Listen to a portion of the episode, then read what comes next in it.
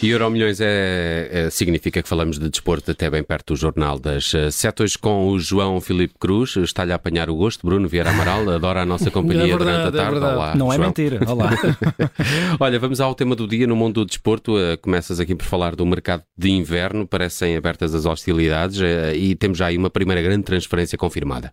E ainda nem começou, não é? O Liverpool contratou Cody Gakpo, avançado dos Países Baixos, ou da Holanda, como preferirem, agora ex-PSV, que deu nas vistas no mundo marcou 3 golos, os números não foram revelados nem por Liverpool nem por PSV, mas o diretor-geral do clube de Eindhoven garantiu que é uma transferência recorde. Ora, a transferência recorde até à data do PSV é do mexicano Arvin Lozano para o Nápoles em 2019, ficou fechada por 45 milhões de euros e agora a imprensa inglesa diz que a de Gakpo para o Liverpool nunca ficará fechada por menos de 55 a 60 milhões de euros. Entretanto, Jürgen Klopp falou sobre a transferência. O treinador dos Reds justifica com as lesões de Luís Dias e também de Diogo Jota, e é bom lembrar que a época para o Liverpool começou já sem Sadio Mané, que foi para o Bayern Munique. Mas engraçado a perceber as tendências e a tendência do Liverpool. A Mariana Fernandes, a nossa jornalista de desporto do Observador, tem um título extremamente feliz. Ela escreve sobre esta transferência no título do artigo que está no nosso site. Quando o inverno chega, o Liverpool é sempre o vencedor da Guerra dos Tronos, numa clara alusão à série de televisão e àquela famosa frase "Winter is coming" da Casa Stark, para quem não viu, está explicado.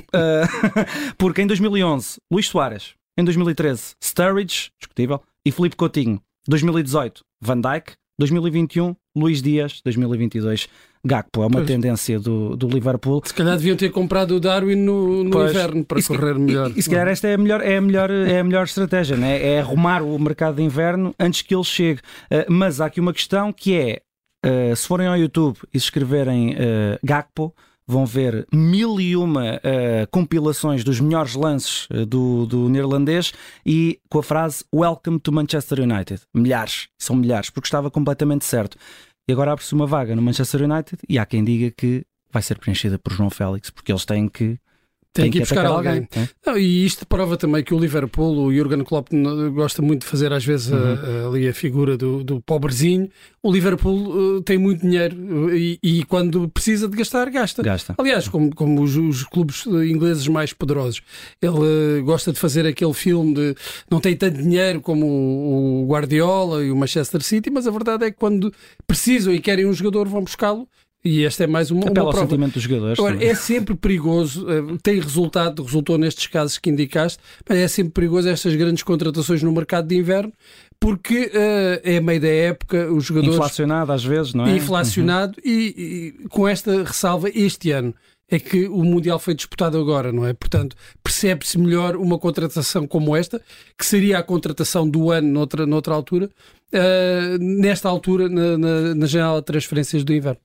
E no futuro falamos de Enzo Fernández, já está em Portugal, já treinou com o Benfica, mas o cenário de saída ainda em janeiro ganha força. Vai ganhando força, parece que há 2 ofertas de 127 milhões de euros no Estádio da Luz nesta altura, pelo menos é o que escreve o jornal A Bola, e é Jorge Mendes que está a tratar da possível transferência. A notícia de resto já está a fazer eco pelos jornais desportivos espalhados um pouco por todo o mundo, mais concretamente em Espanha e Inglaterra, porque de acordo com o Desportivo, há uma forte concorrência entre a Premier League e a Liga Espanhola, nunca são revelados nomes, mas parece que há uma terceira oferta semelhante a caminho. A confirmar-se, esta é a maior transferência da história do Benfica, ultrapassa os 124 milhões de euros de Félix, mas Bruno Vieira Amaral convém explicar, e eu lembro-me que na altura do João Félix também explicámos, falo na primeira pessoa do plural porque foi feito esse trabalho, há uma cláusula de rescisão e está lá a dizer que são 120 milhões.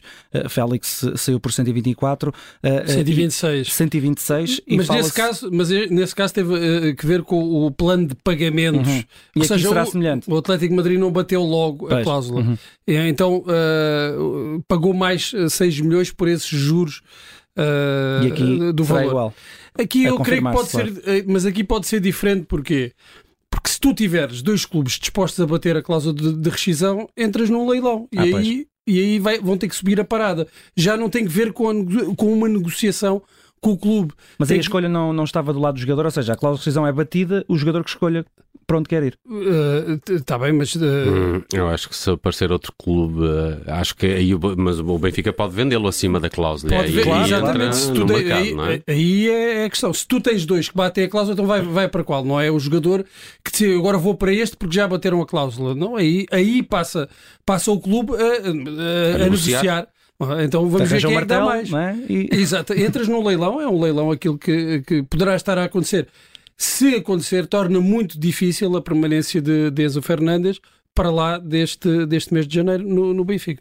Vamos ter de aguardar, mas ainda no Euro Milhões de hoje vamos ao passado, porque passam hoje 57 anos desde que a bola de ouro foi para o Eusébio. Foi o primeiro português a tocar o céu dos prémios individuais. 27 de dezembro de 1965, aos 22 anos, o Pantera Negra abriu caminho para Luís Figo e Cristiano Ronaldo. Foi de resto o único a receber a bola de ouro da France Football ao serviço de um clube português. Venceu em 64-65 o campeonato português. Foi o melhor marcador, 28 golos. Chegou à final da Taça dos Campeões Europeus, tendo o Benfica perdido com o Inter por 1-0. Mas foi também o melhor marcador. 9 golos, os mesmos de José Torres. Há uma curiosidade. O Eusébio recebe a bola de ouro 3 anos depois de ter conquistado a Taça dos Campeões Europeus, a segunda do Benfica, 5-3 ao Real, marcou 2 golos na final, e 1 ano antes de conduzir Portugal à melhor prestação de sempre de Mundiais, tendo sido o melhor marcador. É nessa segunda, que foi o terceiro pódio dele, em 66, ele perde por 1 ponto para Bobby Charlton, e aí pronto, pesou também o facto da Inglaterra ter sido campeã do mundo, eliminando Portugal, e de o Manchester United ter eliminado o Benfica também na Taça dos Campeões Europeus, e até com um resultado pesado. E depois há uma história também que tem que ver com as pontuações, com a votação, não sei se foi o jornal A Bola, que depois não atribuiu o ponto aos pontos ao Eusébio, e pensando que ele iria ganhar, mas nesse ano do Mundial é estranho que Eusébio, tendo marcado 9 golos no Mundial, não tenha recebido a bola de ouro nesse ano, mas pode-se justificar com os títulos conquistados por Bobby Charlton, nos títulos não, do título mundial, e tendo chegado à final do Manchester United.